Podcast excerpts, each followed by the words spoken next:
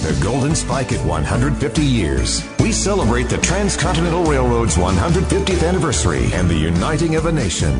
Here's Doug Wright on KSL News Radio, 102.7 FM and 1160 AM. It is so good to have you all along on this conference weekend and a great opportunity today to talk about an event that only happens once every 150 years and will never happen again. The sesquicentennial of the driving of the Golden Spike. And joining us today is one of the co chairs of the Spike 150 Commission, my friend Doug Foxley. Doug, good to have you here. Oh, Dougie, just totally delighted to be here with you. And then, giving credibility to us all today, is Nathan Anderson with the Union Pacific Railroad. Nathan, thank you. And thank you. We're so happy to be part of this celebration. And Doug, we've got to describe his gnarly beard. I mean, this looks like it's right out of the photo of 1869 on May 10th. Uh, Nathan took the challenge, and uh, beginning May of last year, he started growing a beard, and I'm telling you, he has smoked everybody with this beard. I wish we could uh, adequately describe you, but uh, I don't think you'd want to see him at night on a hill, okay? Sasquatch lives, okay? I think let's just say that when you challenge me to a beard contest, be prepared to come in second. I was going to say, I think Rutherford B. Hayes comes to mind here. I mean, this is a good looking beard. Doug, maybe you could set the stage. 150 years since the driving of the Spike. Well, I have to tell you, probably with the exception of the Civil War, the most significant event of the 19th century. And it was an event that really changed the world and changed Utah and changed where we live. And it was, uh, it was amazing. Uh, it was the equivalent of the moonshot. And we just thought that this was so significant that we had to have a really big, big party and a big, big celebration. And so, as I've said, Doug, move over Winter Olympics. We've got the Golden Spike coming. You know, many things are already in the rearview mirror. There have been movies shown that we saw Union Pacific, by the way, Nathan. Yes. And there have been art exhibits, all kinds of things that have unfolded already.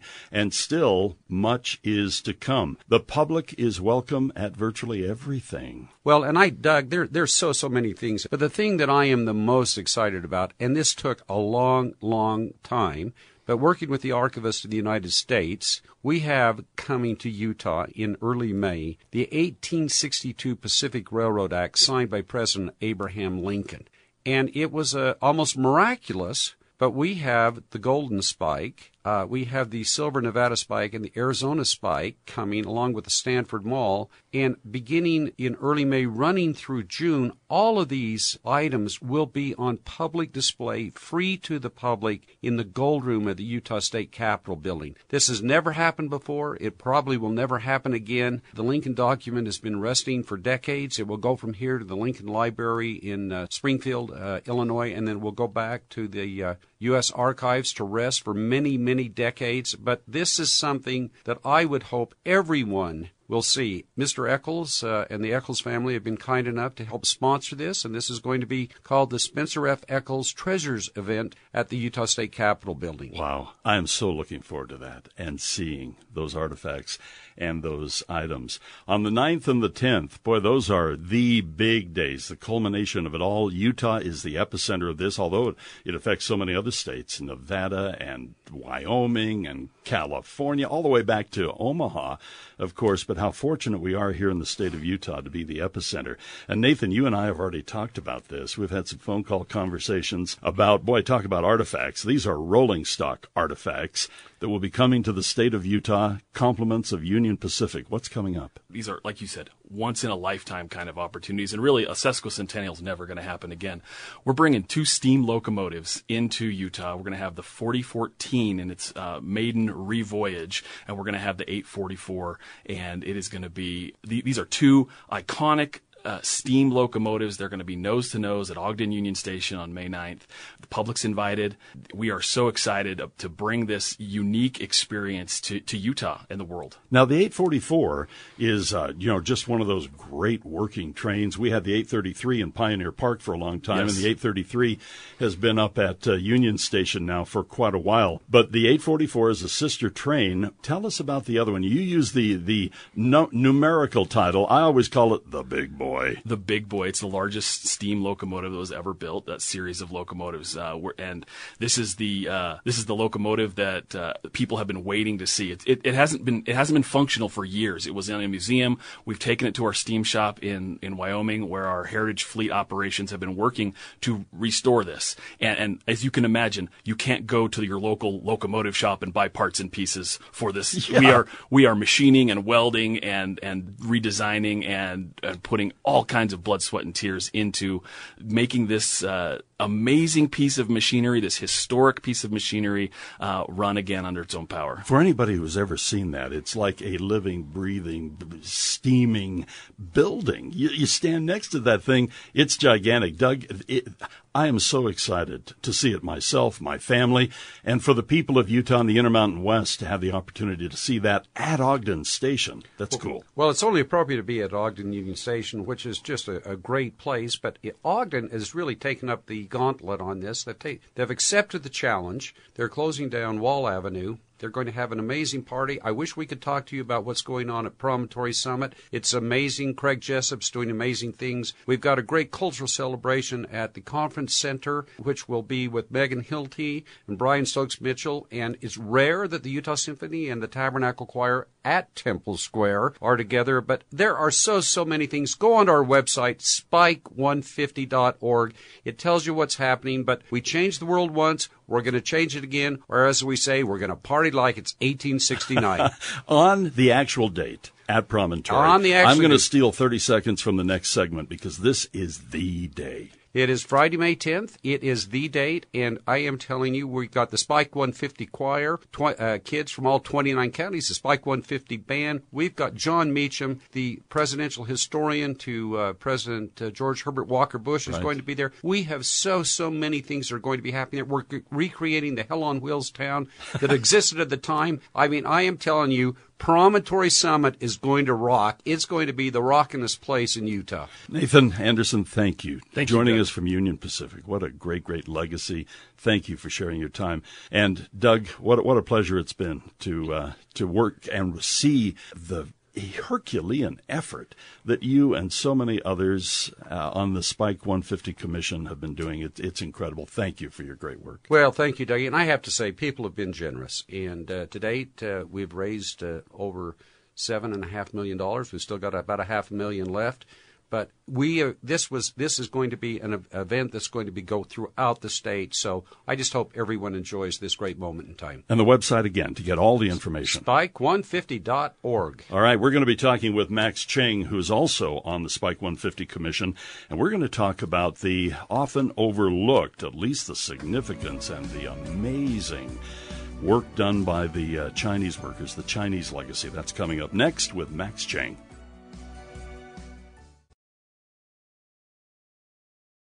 The Golden Spike at 150 years. A special look back at the Transcontinental Railroad. Here's Doug Wright on KSL News Radio.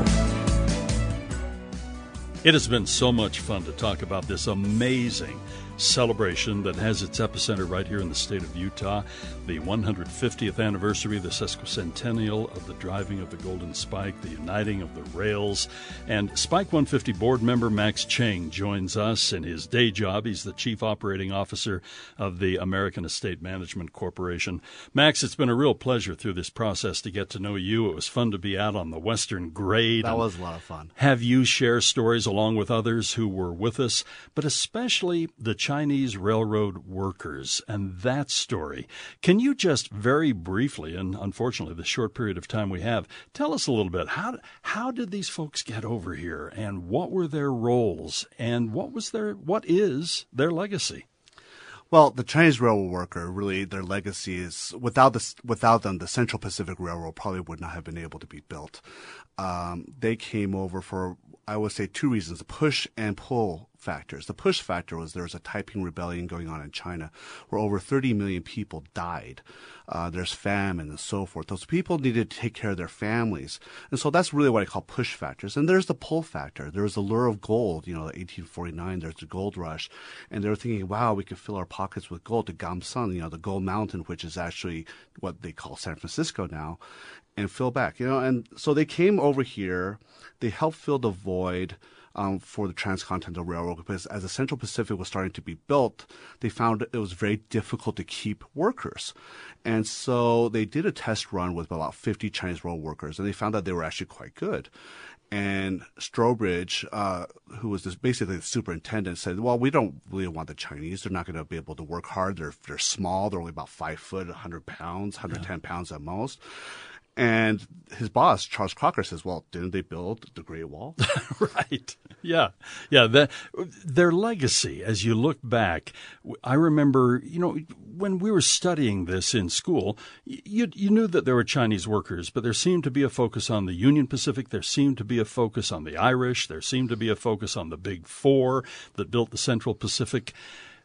Are, are, have the Chinese workers are they getting their due? And in the past, in your opinion, have they had their due, Max? I think from an educational point of view, probably not. You know, when I was in seventh grade and taking Utah history, I felt that the Chinese rail workers at best were a footnote. And it's really at the age of twelve that I said that I would actually not go to Promontory Summit until I had that the Chinese either got their due or I had the opportunity to help get their due. And with this 150th, we had that opportunity. Although I had to say, like in the 50th anniversary, on the 50th anniversary, there was a parade in Ogden. And I was looking up some research, and in the Salt Lake Tribune, there are pictures of these three men, and these three Chinese men. These three Chinese men are actually surviving members of the crew, a crew of eight, that wow. laid the final rail at Promontory Summit in 1869. And the Tribune's little subtitle said, Today they had their day of glory. Oh, that's great. And the 150 year anniversary, hopefully even more glory, which is richly deserved.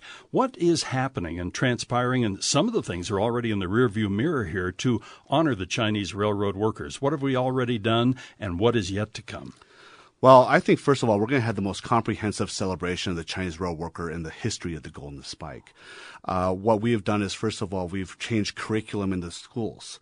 And I personally have developed a program where I go into the schools and teach kids about the Chinese rail worker. I've also done professional development for teachers in uh, four different districts so far, and hopefully counting.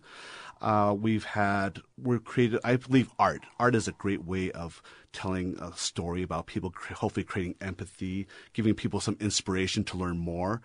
And so we're bringing in a musical, plays, um, art exhibits, and so forth. We got a little preview. We uh, screened, this was back a couple of months ago, we screened Union Pacific, the big movie that was made, and you introduced some guests, and we got a little taste of what that musical will be like. Yeah, the musical is called Gold Mountain, written by award winning composer and lyricist uh, Jason Ma, is being directed by Alan Muraoka, who has been on Sesame Street for oh, 21 years and is a uh, really esteemed actor. And our star, Ali Ewoldt, is the first Asian American to play Christine Daae on Broadway in Phantom of the Opera. And she just finished a two and a half year run this past November. Now, when are we going to be able to see this? It is actually going to be May 8th and 9th here in Salt Lake City at the Regent Black Box Theater, but it's actually already sold out. Right. But please join us at the Peery's Egyptian Theater in Ogden. Gorgeous theater, as you know, as a movie oh, buff. one of the best. Theater and we still have tickets available for, for, that. Max, this has been such a pleasure to have you join us for this special conference weekend broadcast highlighting everything that's happening around the sesquicentennial. I wish you the very, very best. How many kids have seen your or heard your presentation so far? Well, I think by the end of by the end of this month, well, probably about 750, and then hopefully a thousand by May. Oh, that is great. Max Cheng joining us here on our conference special. Coming up next, we're going to talk with Rick Turley and the legacy of the Transcontinental Railroad on the Church of Jesus Christ of Latter day Saints. The Golden Spike at 150 years. A special look back at the Transcontinental Railroad. Here's Doug Wright on KSL News Radio. As we celebrate the 150 50th year anniversary of the driving of the Golden Spike. I'm just delighted to have Richard E. Turley, Managing Director of Public Affairs Department of the Church of Jesus Christ of Latter day Saints. I probably ought to put a junior on that too, shouldn't That's I? correct. Yeah, exactly.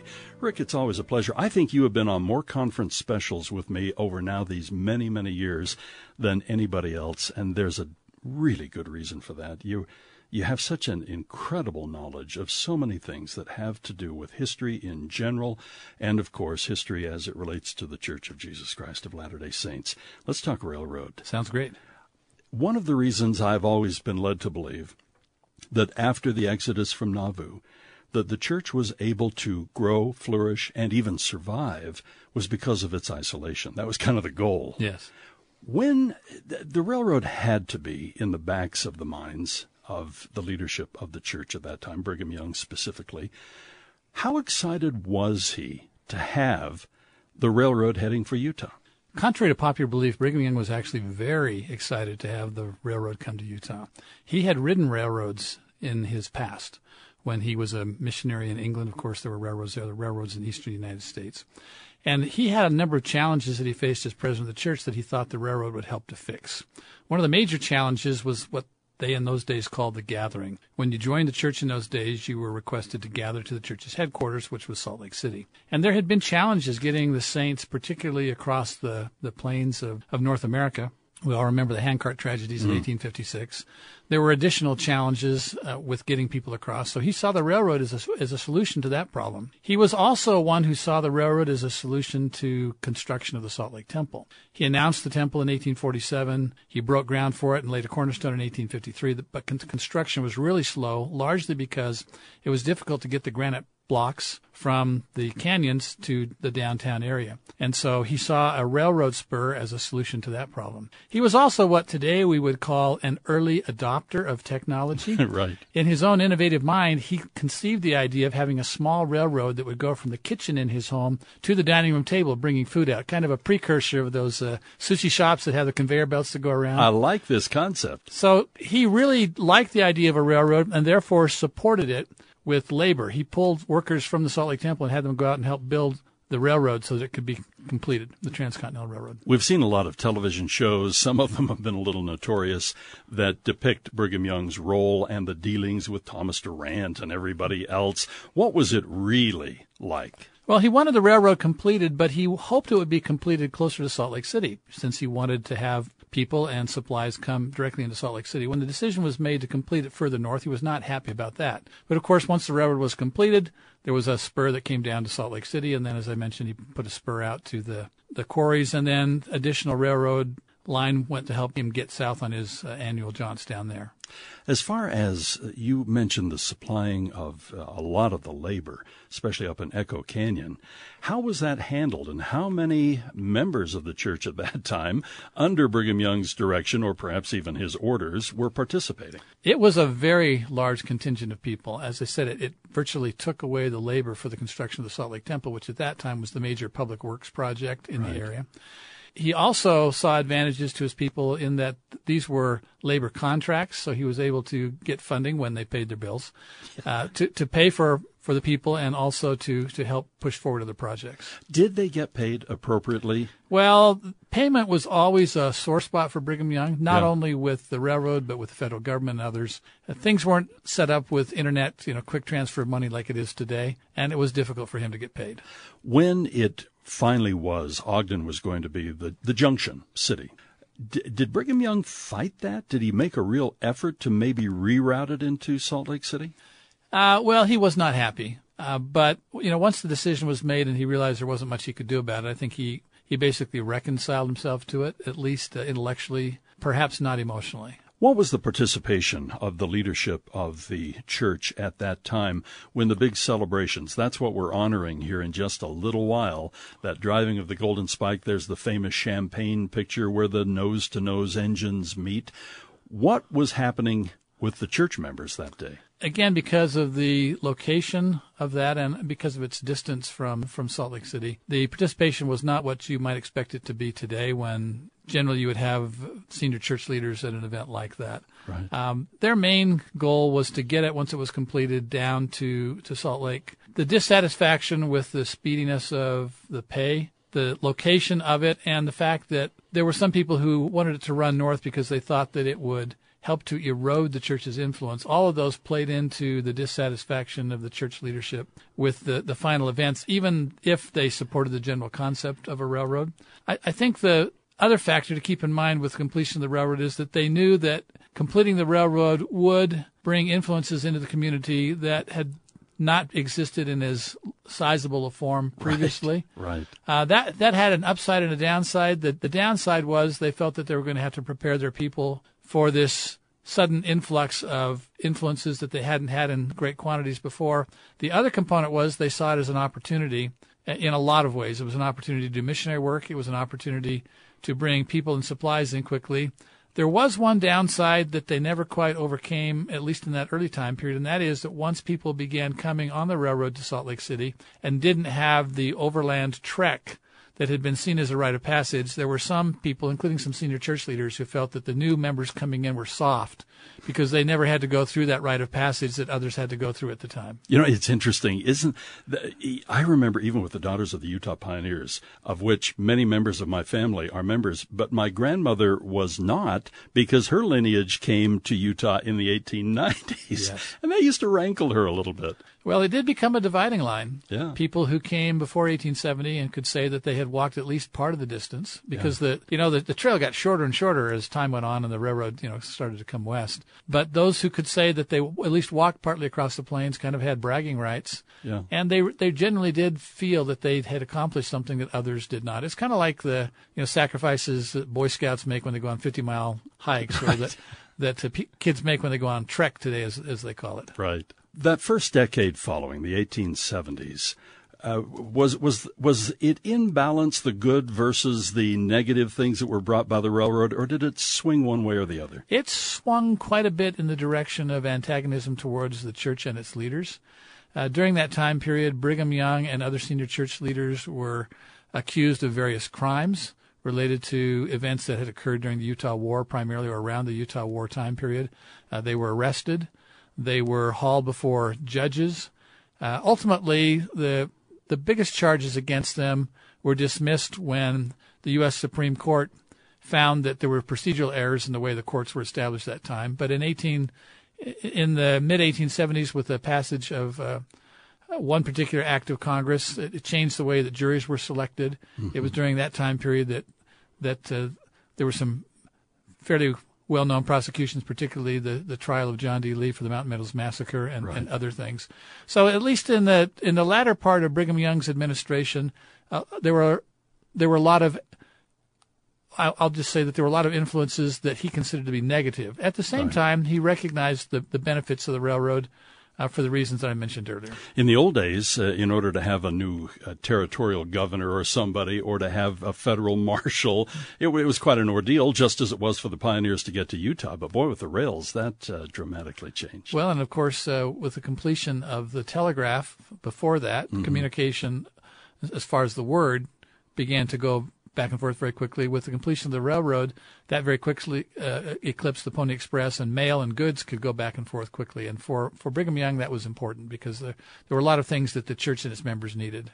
Maybe we could pass where we were out of balance and get a little bit deeper into to the history as we approached the turn of the century, the Yes. 20th century. What did the railroad mean to the church? The railroad meant for the church a way to connect with the rest of the world.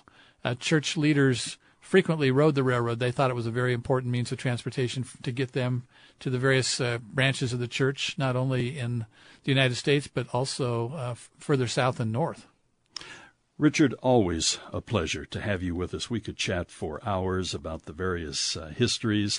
I know you just got back from Rome and made time for us, and this is always a great pleasure. Richard, thank you for joining us. Thanks, Doug. Richard E. Turley Jr., Managing Director of the Public Affairs Department of the Church of Jesus Christ of Latter day Saints. Joining us, and coming up next, we'll be talking with the governor of the great state of Utah about the celebration, the sesquicentennial of the railroad.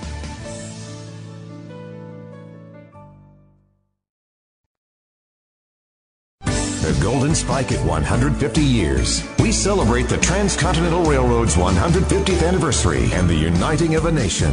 Here's Doug Wright on KSL News Radio, 102.7 FM and 1160 AM. Governor, we've spent the last hour here on KSL talking about the Spike 150 celebration. Of course, that's the sesquicentennial of the driving of the Golden Spike that happened right here in the state of Utah at Promontory Summit. We've talked with a lot of people about the impact of this monumental event. We got an overview from the Spike 150 Commissioner Doug Foxley. We also talked with a representative from the Union Pacific Railroad. We've focused on the incredible labor from the Chinese community and, of course, the effect that the railroad had on and the work supplied by the Church of Jesus Christ of Latter day Saints. How about for the state of Utah? What does this sesquicentennial celebration mean for our state? Well, it's nice to be the crossroads of the West, as we say about Utah all the time. And part of that's because of this golden spike, the joining of the transcontinental railroads right here in Utah at Promontory and it was a great event. It's it's probably one of the most historical, wonderful events in our nation's history that sometimes we just don't think about much.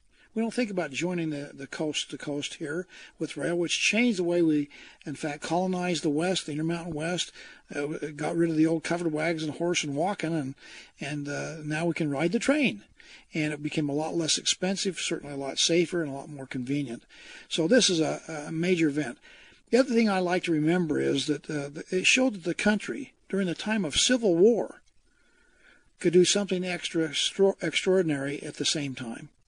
We can do hard things as Americans. And this is an example of doing a very hard thing at a very difficult time in our country's history. I remember when the uh, nation's state quarter program was underway, and you were part of the administration at that time. There were several proposals made, but the one that ended up on the quarter was this very image the Golden Spike. And in fact, I went over to Colorado at the Denver Mint and uh, saw them uh, cast the first quarter. In fact, pulled the, I think, pushed the switch that actually made it happen. And again, it, it's it's a nice historic reminder of the unique location Utah finds itself and the perspective history. So uh, again, as we continue to grow and develop, it's a good image to remind ourselves of this great event where we joined the country and they came together in Utah. Guess what? It's happening already, or still t- today. Uh, we are the crossroads of the West, where we're doing a lot of things economically around the country, the most diverse economy, but we're doing things now internationally. And so, not just are we the crossroads of the West, we're becoming the crossroads of the world. When I got my letter uh, where you asked me to be on the commission, that was pretty cool, by the way. Thank you for that honor. And there are a lot of people that have worked very, very hard on making this happen with you at, at the helm. How big a deal is the actual celebratory event and how much is going into it? Well, I know Doug Foxley talks about you thought the 2002 Winter Olympics were big. Well, you see what happens here at the Golden Spike 150. So there is an effort to make sure that everybody understands and appreciates this wonderful event. And come and let's celebrate together on May 10th. It's a remarkable time in our country's history. And so let's uh, celebrate, let's come together and, and, and celebrate those who've gone before. This was not an easy thing to do. Do you know that the record for the most miles in one day of laying rail is still held by the uh, Central Pacific Railroad? 10 miles in one day, uh, which is like from here down to the point of the mountain. I mean, it's just a long ways that we've, that they did with pick and shovel and backbreaking work. So again, there's just so many lessons to be learned there, and it's time for us to gather on the 105th anniversary and celebrate, celebrate, celebrate. We talk about some of the individuals and the notable people that will be here on that day. But we have some fairly historic and significant rolling stock that will be in here too, including, I understand, the big boy and the 844. I think Union Pacific wants to celebrate with us and show some of their trains. We're all fascinated by trains. We all, uh, you know, at least I grew up having a little electric train set, and one of the funnest things I ever got at my Christmas time. And we're fascinated with trains go by and what they do and where they've come from and where they're going. Uh, we all have a little wanderlust, I think, as we look at the, the old days of the hobos hitching a ride on the train, you know, and where it's going. The picturesque views that you get from riding on a train. And so uh, it's going to be kind of a fun thing to do and celebrate with Union Pacific and the remnants of the Central Pacific as we join the, uh, together here in celebration. We want to thank everybody for participating in this very special program today here on KSL, but most of all, we want to thank you, our great KSL listeners, for joining us today. For those who would like more information be able to find out exactly what your family can enjoy and look forward to during the Spike 50 grand celebration in our state, you can simply go to spike150.org. And again, thanks for being part of the program today.